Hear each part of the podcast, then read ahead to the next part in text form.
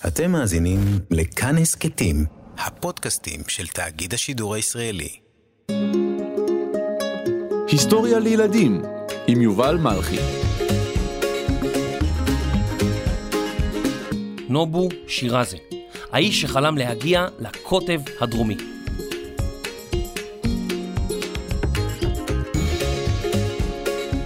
שלום ילדים, בהסכת שלנו, היסטוריה לילדים, סיפרנו לכם על כל מיני מגלי ארצות. אבל חשבתם פעם איך בכלל נהיים מגלי ארצות? היום נספר לכם על נובו שירזה, ילד מיפן שחלם... אה, מה הוא חלם? לאלף ארנבות. לא, לא. אה, חלם אה, לייבש ביצות. לא.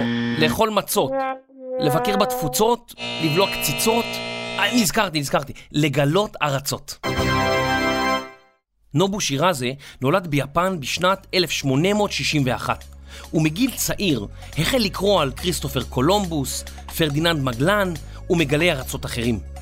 הוא הוקסם מהסיפורים שלהם, והחליט שכשהוא יהיה גדול, הוא יגלה ארצות בעצמו. אבא של נובו היה נזיר בודהיסטי, בעל משפחה, והוא רצה שבנו יגדל גם הוא להיות נזיר. אבל לנובו היו תוכניות אחרות. נובו, יש לך תוכניות? יש לי הרבה תוכניות להיום. אני צריך ללכת לשוק להביא דגים. אני צריך לעזור לאימא להכין אורז. אני צריך להכין תה. אני צריך... לא, סליחה, נובו. התכוונתי בחיים באופן כללי. או, כן, אני רוצה לאכול מצות. מה? סתם, זאת בדיחה. אני רוצה להיות מגלה ארצות. תודה, נובו. תודה. דמיינו שכדור הארץ הוא סביבון.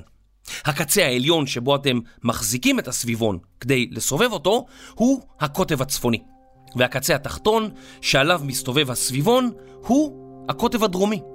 הכתבים הם מקומות קרים מאוד מפני שהם שתי הנקודות על פני כדור הארץ המרוחקות ביותר מהשמש וגם בשל זווית הקרניים של השמש. תנאי מזג האוויר הקיצוניים השוררים בכתבים כמעט ואינם מאפשרים לאנשים להתיישב ולחיות בהם כי נורא קר. הטמפרטורה בחורף יכולה להגיע עד מינוס 70 מעלות צלזיוס ויותר. לכן, הקוטב הצפוני והדרומי אינם מיושבים בכלל, חוץ ממספר חוקרים ששוהים שם לתקופות קצרות. אתם יודעים מה? בואו נטוס לשם. תכינו לי את המטוס בחוץ, הנה אני בא.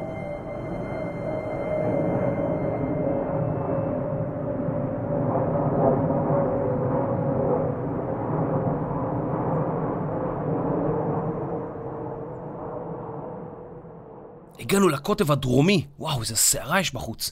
בואו בוא נצא רגע מהמטוס. וואו, כל כך יפה כאן, הכל לבן ושלג וקרח, וואו. יואו, פינגווינים, הנה פינגווינים. קר פה קצת, כן, טיפה. אוי, איזה קור. אוי, איזה קור. חשבתי שאני גיבור, הפה שלי מרגיש כמו בקור, יש לי בגרב חור, לא יכולתי מקום חם לבחור. אולי נחזור?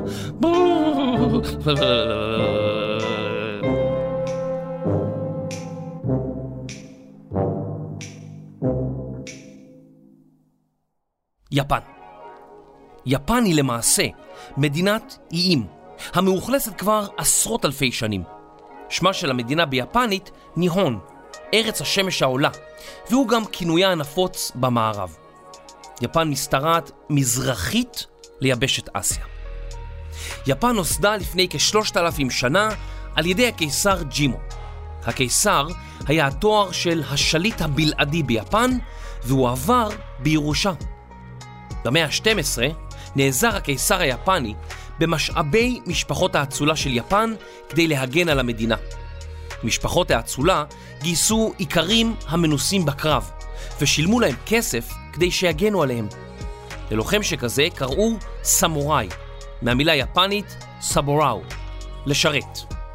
עם הזמן נהיו הסמוראים כוח כה חזק עד שהם הדיחו את הקיסר ותפסו את השלטון ביפן.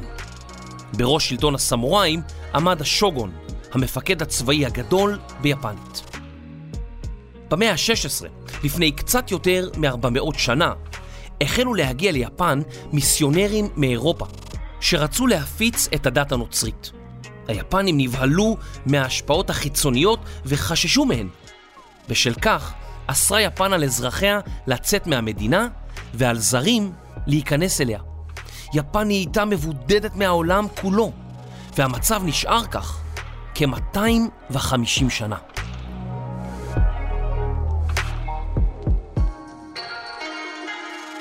שמעת מה קרה בעולם? מה קרה? לא יודעת. אנחנו לא יודעות כלום. אנחנו סגורים כמו בקורונה. רק 250 שנה. הו, בטח העולם השתנה מאוד. תגידי, את יודעת מה השנה? השעה שמונה. לא. מה השנה? או, 1861. או, אז אני צריכה ללדת. ללכת לאן? לא, ללדת, ללדת. יש לי נובו שירזה בבטן. מתנה, מתנה. בשנת 1854, ספינות מלחמה אמריקניות איימו על יפן ודרשו שתפתח את שעריה. יפן נכנעה ללחץ, ולראשונה מזה 250 שנה נפתחה לעולם. כמה שנים לאחר מכן, בשנת 1861, בעיירת נמל קטנה בצפון יפן, נולד נובו שירזה.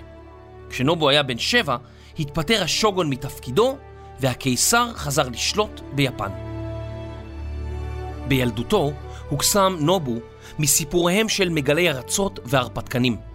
במיוחד נשא את עיניו אל החוקר סר ג'ון פרנקלין, מי שהוביל מספר משלחות לאזור הארקטי סביב הקוטב הצפוני של כדור הארץ. משלחתו הרביעית של סר ג'ון פרנקלין נעלמה באופן מסתורי, ושנים רבות לא היה ידוע מה עלה בגורל אנשי המשלחת. נובו שיואזה הצעיר קיבל השראה מדמותו של ג'ון פרנקלין, והחליט כי כשיהיה גדול הוא יגיע לאזור הארקטי, ואפילו יהיה האדם הראשון לדרוך בקוטב הצפוני.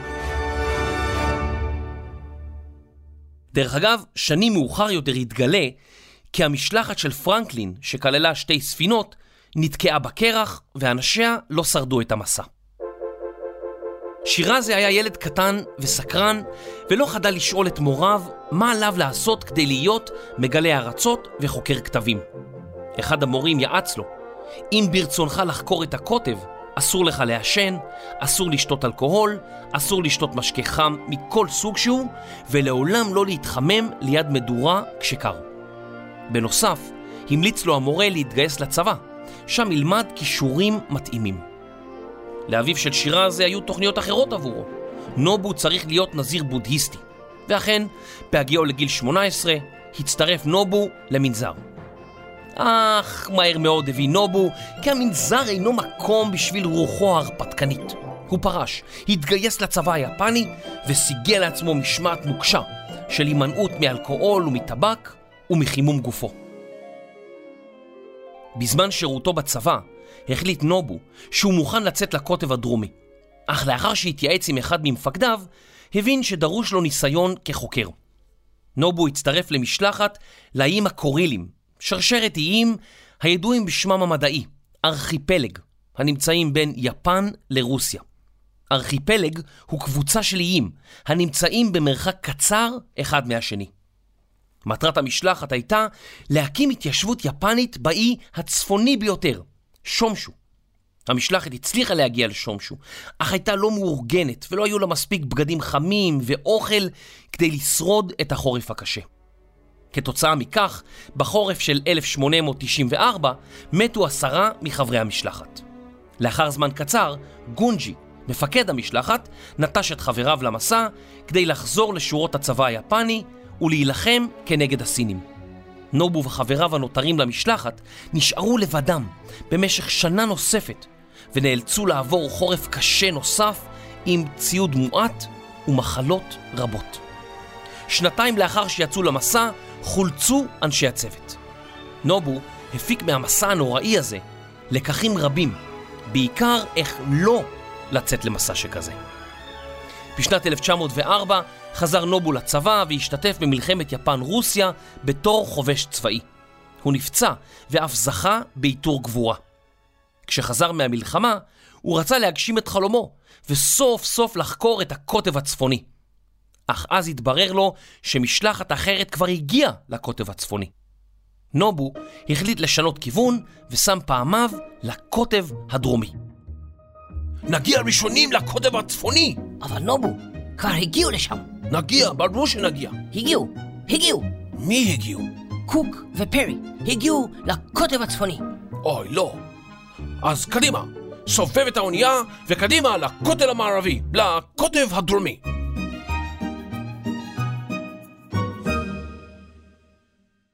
כדי לממן את מסעו, נובו היה זקוק לכסף, והוא חיפש אחר משקיעים.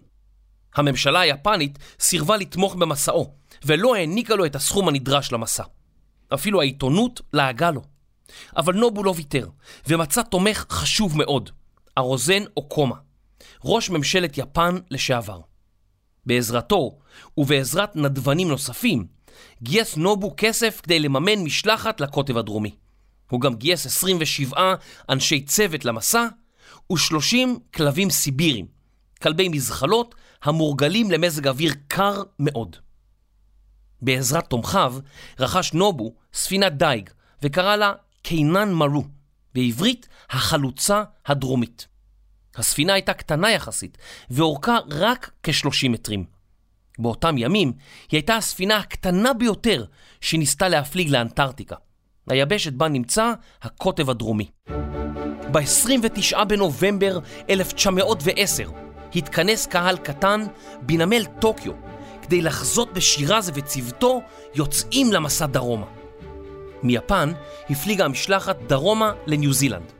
נובו תכנן להגיע לאנטארקטיקה לפני שיא החורף, להקים מחנה ולחכות עד לאביב כדי לצאת אל הקוטב בתנאים נוחים יותר. אך המשלחת יצאה באיחור מניו זילנד, וכשהגיע למרחק שממנו ראו את החופים הצפוניים של אנטארקטיקה, מזג האוויר כבר היה סוער מדי, והיה מתמלא בקרחונים מסוכנים שאיימו להתנגש ולהטביע את הספינה. נובו החליט לחזור צפונה לאוסטרליה ולהמתין שם עד שמזג האוויר ישתפר.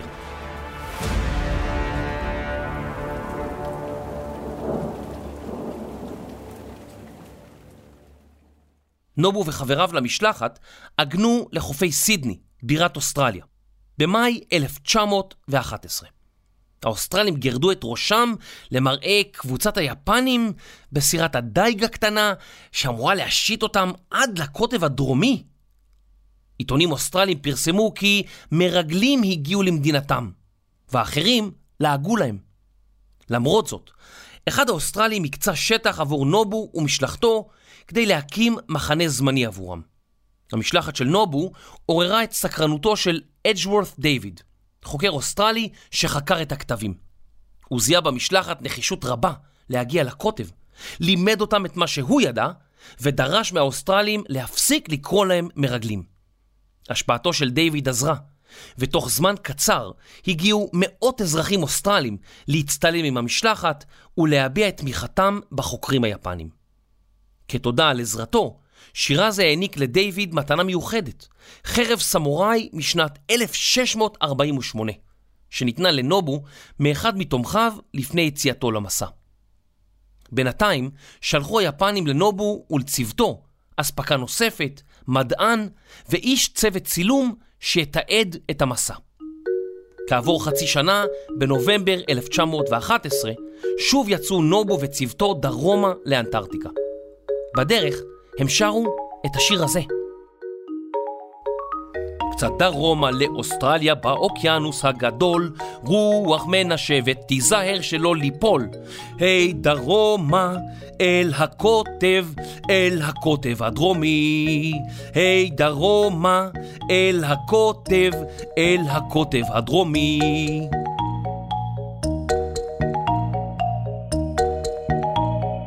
חושב שהם שרו את זה, למרות שהשיר הזה נשמע לי נורא מוכר, במיוחד הלחן, אבל מאיפה, מאיפה? אולי זה היה השיר שלהם.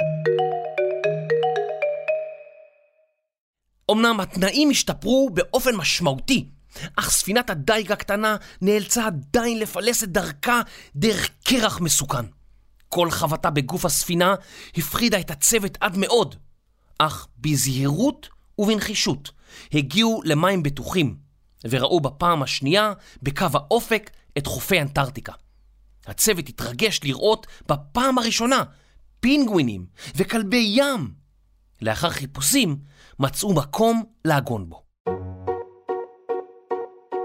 אני לא מאמין! עוד מעט נגיע לקוטב! או, אני מת על קוטב. באמת? ברור. איך אפשר לאכול סושי בלי קוטב? מה? או, צריך פולי סויה, חיטה, מלח ואורז קוג'י. ככה עושים קוטב סויה ביפן. אתה מתכוון... רוטב. או, כן, התבלבלתי, סליחה, שגיתי, שגיתי.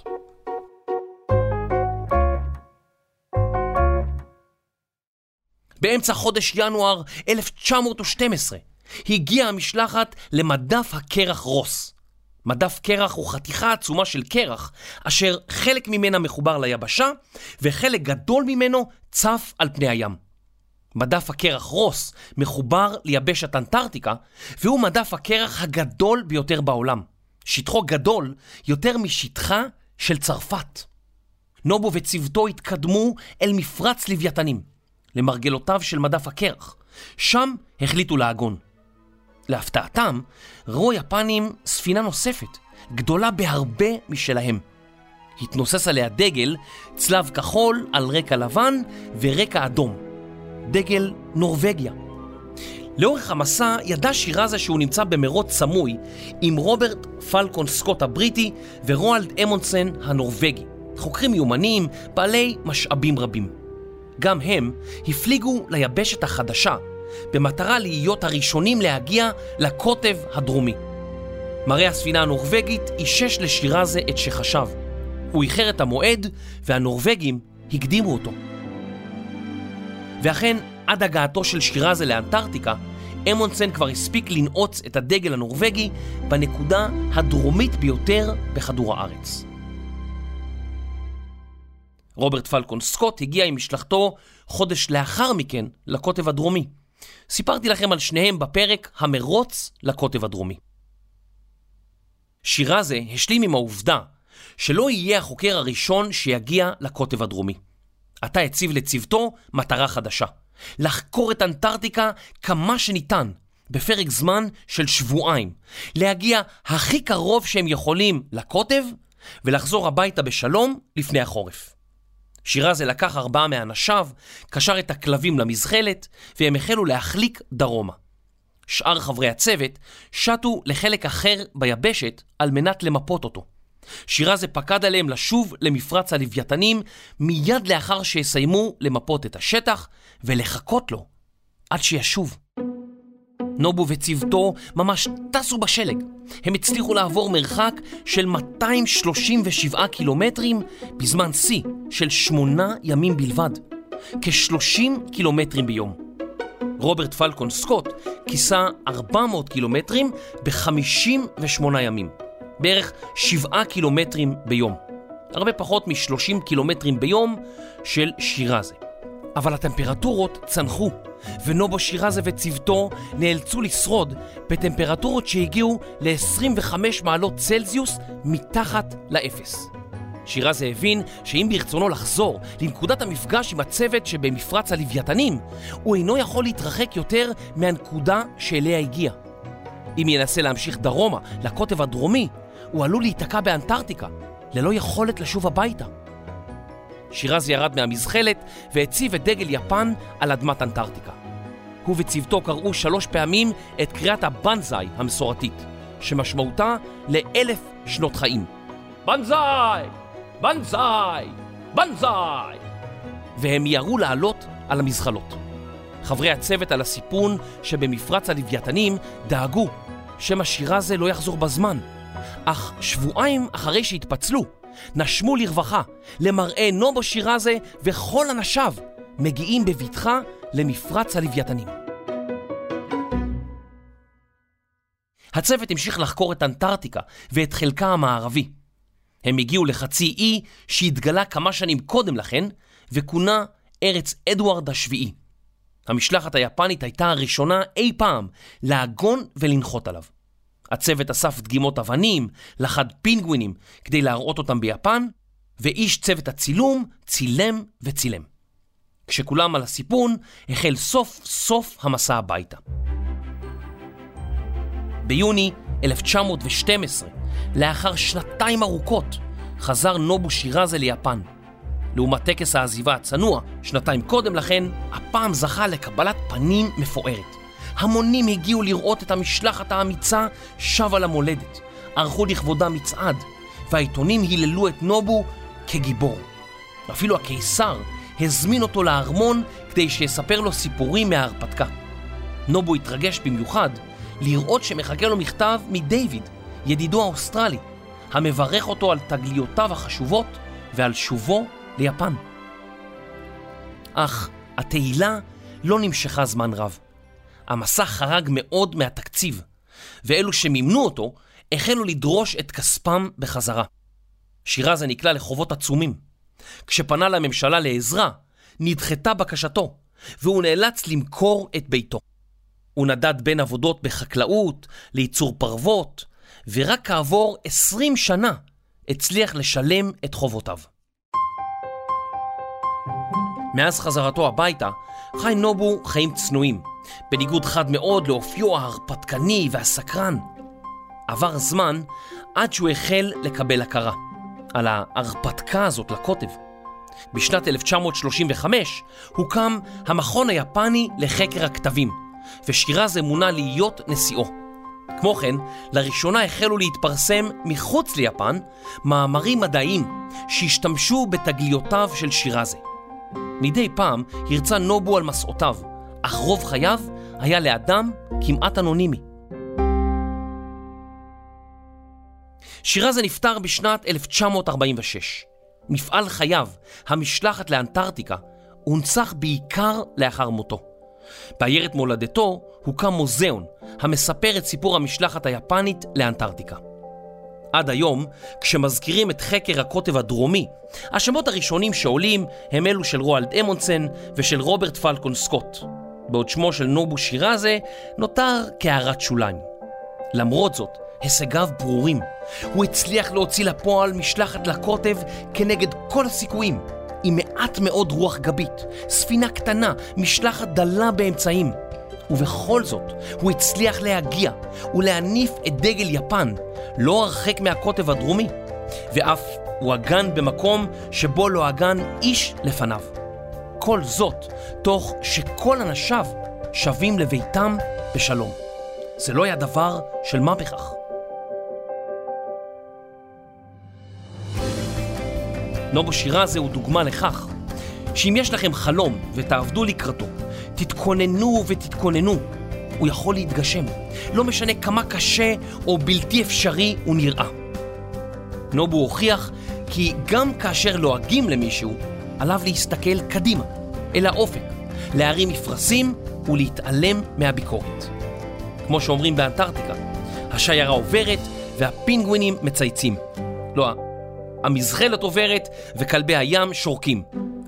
המחליקאים מתפרקים ודובי קוטב נואמים. זה ה... לא, זה... הספינות שטות והלוויתנים משפריצים. היסעורים עפים והאלבטרוסים דועים. השלג נמס והקרחון קורס. הקרח ניתק ואני מנותק.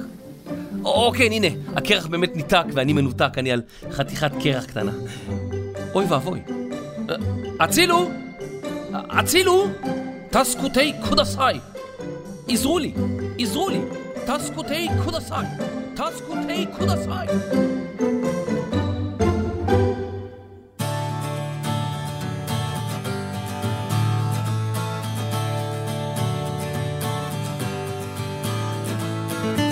מחקר, כתיבה, עריכה ונווטים ראשיים בספינה של נובו שירזה, שחר מאיר ויובל מלכי.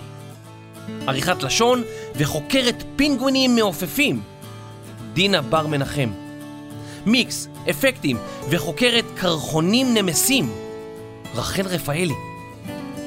הפקה והאנשים שמימנו לי את המסע לאנטארקטיקה במיוחד בשביל הפרק הזה, רני קוטב שחר ואייל הצפון שינדלר. אני יובל מלכי, היסטוריה לילדים.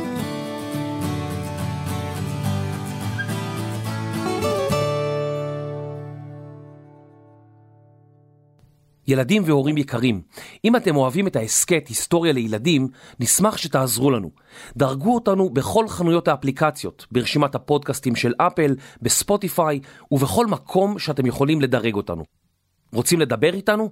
כנסו לקבוצת הטלגרם שלנו, היסטוריה לילדים. רשמו לנו מה חשבתם, העירו לנו הערות, שילחו לנו הצעות לפרקים, ותוכלו להתעדכן בפרקים חדשים ובאירועים קרובים. תודה רבה.